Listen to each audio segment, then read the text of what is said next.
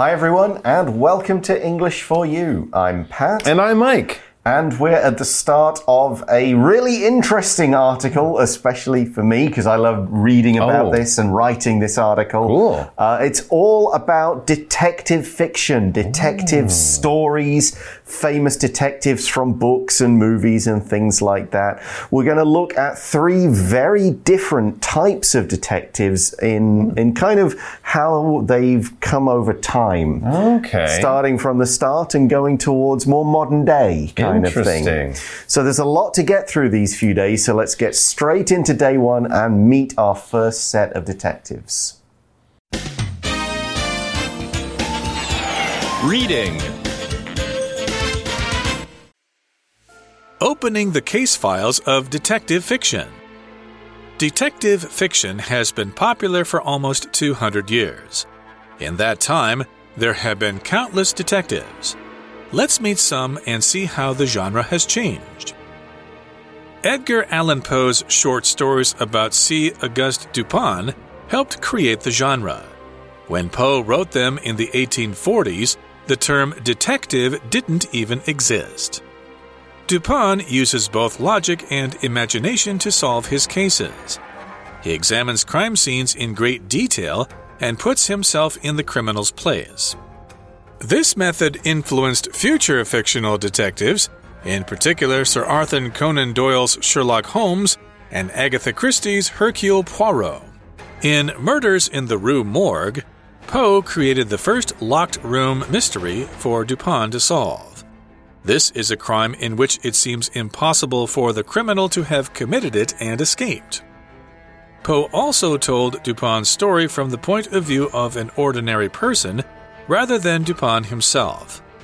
This allows the reader to try to solve the mystery as the clues are revealed. Doyle used the same approach by having Dr. Watson, Sherlock Holmes's closest friend, tell the Holmes stories. So the article begins by saying detective fiction has been popular for almost 200 years. Wow, that's a long time. Yeah, I mean, novels themselves haven't been around for more than about, what, four or five hundred Yep, years. yep. So, yeah, detective fiction, this particular type of story, and it involves a detective. That's the main kind of character. That's what story it is. There's a crime. Who did it? Why did they do it? Can we catch the bad guy? Someone's got to find that out, and that person is the detective, somebody who investigates a crime. Now, this could be like a police detective, mm-hmm. somebody on the official force, though many of these stories are about non police detectives. Oh, right. They kind of amateurs or mm-hmm. people who just work outside the normal police force. But whatever they are, they're investigating crimes, they're finding out facts, they're trying to solve these problems and mysteries. For example, in a sentence, we could say, The detective noticed a small fingerprint on the window. Mm, okay, so kind of they are types of policemen, but they have special training. They're the ones who get the clues and catch the bad guy. They're not the ones you would see writing speeding tickets for people or hmm. standing there directing traffic in a police uniform. Detectives usually dress like business people. Hmm. They usually wear suits and things like that, both in the real world, but of course in fiction. When we talk about fiction, and we're talking about books, we're basically talking about books that are written about made up people. This is all imaginary. This is not a history book. This is not writing about something true that happened or real people who lived. This is something that was created in the mind and the imagination by the writer, and they make up the story, they make up the people. I mean, they can base it on something in real mm-hmm. life, they can take a few basic ideas, but basically, this is a story that the writer has thought up and created from their imagination. This is a fiction novel or a fiction story of some kind. Right, and detective fiction has been popular, as we said, for 200 years or so. time. Yep, and in that time, the article says, there have been countless Ah, detectives. Now, when we use countless, we're not giving an exact number. We're basically saying there are more than we can easily count. I mean, sure, maybe you could go through all the written works of humans and count how many detectives appeared in these stories, and count how many detectives appeared in these stories, If you have the time. uh, you'd need a lot of time. so we can just make it easy on ourselves and say countless. Like we could say there are countless stars in the sky or grains of sand on a particular beach. There's you could count them with a lot of effort and special equipment.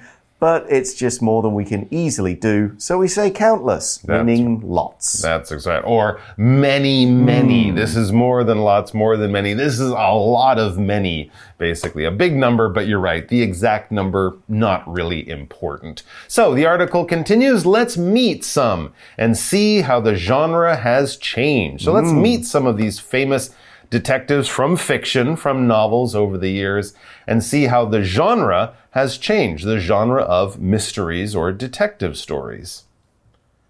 And genre is a very useful word that we use when talking about art or different styles of art. When I say art, I mean anything that people do that's creative. Now, if we look at something like films or music or writing, there are different styles of film, different styles of music and writing. And those styles and the names we give to them are genres. If we're talking about movies, of course, there are dramas. There are cartoon films or animation films. There are documentaries. There are horror films. There are science fiction films. These are all genres. We use a lot of the same genres when talking about novels. There's thrillers or detective novels, like we're learning about today, science fiction novels in space, fantasy novels with wizards and magic and all that kind of stuff many other styles too. And of course, with music, hip hop, jazz, rock and roll, these are different genres or styles of music. So, right, we're looking at the genre of detective fiction, and there are lots of what we'd call subgenres within Oh, this, okay. different kinds of detective stories. And we're going to go right back to pretty much the start. Okay. Uh, certainly in Western literature, we see that Edgar Allan Poe's short stories about C. Auguste Dupin helped create the genre. Wow. So this Yep. is one of the very, very first detective stories with a detective named C. Auguste Dupin. Let's find out more about how this character was created by the author Edgar Allan Poe. When Poe wrote them in the 1840s, the term detective didn't even exist. This wasn't a job. This wasn't a real thing. It was almost like he was writing science fiction at the time, hmm. writing about things that aren't in the real world. Of course, in a lot of European and Western countries, the police had only been around for around a hundred years, mm-hmm. and they didn't have the science like fingerprints and things like that back then. So they didn't really have this job as a detective. So the author even had to invent a title. What does this person who goes out and looks for clues and tries to catch the, the killer or whoever, what do they do? What is their job? Uh, they're a detective. They detect or find answers, find clues to solve mysteries. Okay, and the way Dupin does this, you're going to find it familiar because a lot of other detectives have gone this way, have copied this idea. The article says Dupin uses both logic and imagination to solve his cases. Okay, so he's using his mind. He's not using DNA or science or mm-hmm. anything like or, that. or just chasing after or just criminals. running after and shooting bad guys. No. Right. Okay. Logic, then. Let's start with using logic. Logic is the ability to think in a clear way. You're using reason. You're thinking of cause and effect. Like, well, if this is true, this must be true, and therefore this must be true. Or this is impossible, this is impossible, this is the only possible answer, hmm. no matter how strange it might seem. That is logic, this ability to think in a clear, reasonable, sensible way. Interesting. To observe and to deduce. Look at the world and then make good decisions or good, uh, good reasons based on what you see. When, when logic doesn't work, sometimes a good detective might also have to use their imagination. And your imagination, as we kind of mentioned when talking about fiction and genres, these are, this is your ability to think of new original ideas in your mind. It's that little light bulb that pops above people's heads in cartoons when they get a, a, sudden new brilliant idea that no one has thought of before. Your creativity comes from your imagination, your new ideas, especially for things in the arts, maybe a new idea for a song or a story or a poem. That will all come from your imagination. For example, Dudley must have a great imagination to come up with some of his incredible stories.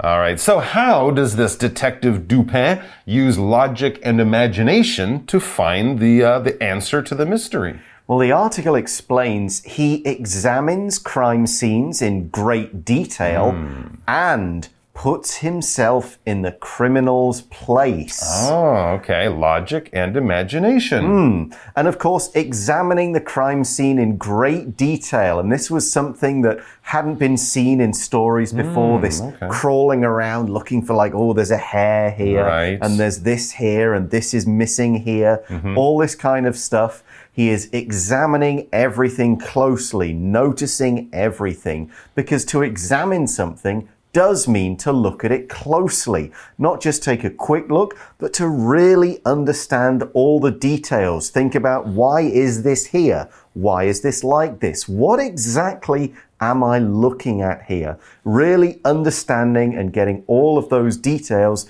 from a very close, detailed look. For example, we could say the doctor used a special tool to examine the inside of Julie's ear. He really wants to see what's going on and why hmm. she's having hearing problems. Okay, and if you want to catch a bad guy, you're going to have to examine all the clues you can find in great detail, meaning basically very, very carefully. A detail of something would be something small that would make this thing a little special or make you able to tell it from other things, okay? The details are the little things that you wouldn't notice when you look at it quickly or don't spend a lot of time, don't examine it. And if you do something in great detail, that just means you're extra, extra careful when you're looking or examining or investigating something. We can do lots of things in great detail. If I told you a story about my trip to Africa and I told you about every single thing I did, I would be telling you this story in great detail, right? With all the information you could possibly need. Now, the other thing Dupin does is he puts himself in the criminal's place. Right. So that if you put yourself in somebody's place, mm -hmm. you mm-hmm. imagine you are the other person. Mm. You are trying to feel what they feel in order to understand them and their actions. Mm. So he thinks, okay, if I was the criminal mm -hmm. in this room, what would I do? Where would I try to go? What would my actions be? What would I be noticing and thinking? Right. So he can really imagine and think what did happen in this crime scene. Interesting. So, so that's how he does it. Yeah, by using his imagination. Of course, we can't actually be inside a person or think like that person. But if we use our imagination and go with the things that we know, it is a good way to sort of take us a few steps into thinking what a person would be thinking at that time. And in this case, he's trying to think like the criminal, like the person who did the crime. That's what a criminal is. A person who breaks the law is a criminal. Now, it's a word we might not use for little things. If you park in the wrong place or drive through a red light and get a ticket, I'm not sure someone would say, you're a criminal. But certainly if you break a serious law, if you steal things or hurt someone or have to go to see a judge or go to jail, you probably would be called a criminal at some time because you committed a crime. You broke the law. You did something serious and got in quite a lot of trouble. For example, the criminals dyed their hair and changed their clothes to try to fool the police. Sounds like they robbed a bank and didn't just park in the wrong place. Exactly. Yeah.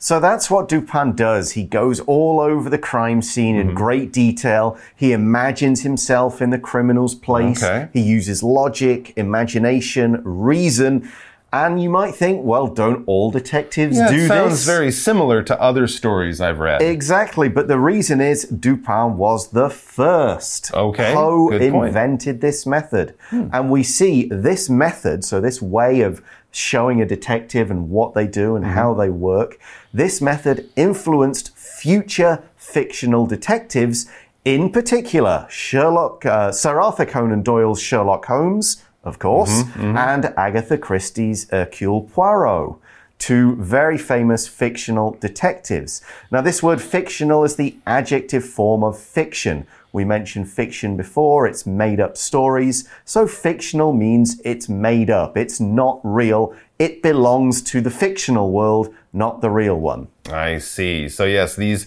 different ways of solving crimes have been used by lots of fictional detectives in many stories, but in particular, uh, Sherlock Holmes and Hercule Poirot, in particular, as it says there. When we use this phrase in particular, we're kind of saying there's lots of things that this might be true about, but these examples, it's a little bit more true. These are really good examples, probably, of what I'm trying to uh, explain or what I'm trying to get you to understand. For example, we could say many cities in Europe are very attractive to tourists, or many tourists go to European cities.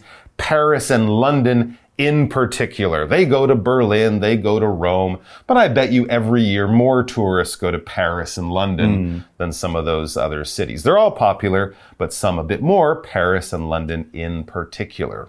So, this wasn't the only way that Poe kind of influenced the detective genre. Interesting. We see here in Murders in the Rue Morgue, which is one of the famous stories, mm -hmm. Poe created the first locked room mystery for Dupin to solve. Now, we'll explain what a locked room mystery is in just a moment. First, let's look at the word murder. So, murder, of course, is one of the crimes we've mentioned. It is an unlawful killing. It's not like when a soldier kills another soldier in war. That can be argued it's not murder, it's war, it's defending a country.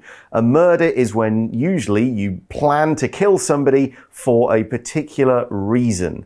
And so it's one of the big crimes that gets investigated in detective stories. So we could say, for example, the police want to ask George's uncle some questions about a murder that happened 12 years ago.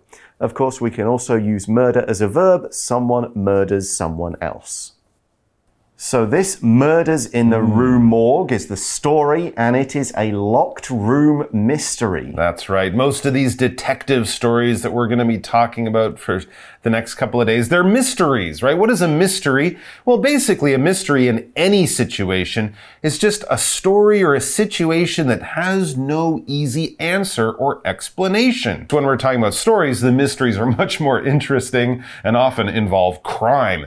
Someone dies, someone gets killed. Who did it? It's not clear. We didn't see anyone standing there with a gun and run away. This just happened. And so there aren't any easy answers to these stories. And that's what makes them fun to read because, of course, the detective has to solve the mystery as they do in the real world when there's a crime. But as a reader, we can read these mystery stories and also go along with the detective and try to solve the mystery at the same time. Come up with the answer to a sort of confusing or difficult to understand situation.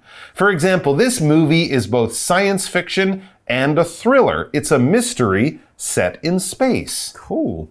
so what? Yeah, what we're talking about here is a locked room mystery. Okay. A particular type of story. The article explains this, a locked room mystery, mm -hmm. is a crime in which it seems impossible for the criminal to have committed it and escaped. Like the windows weren't open, the door was locked. How did this happen? That kind of story. And I'm sure you've read or seen on TV those kind of stories mm. where mm-hmm. it's just unclear how this could have been done given the circumstances. The right. room was empty. Nobody came in or out. Nobody saw anything. So, how did this person end up dead? Exactly. And here we use the verb commit.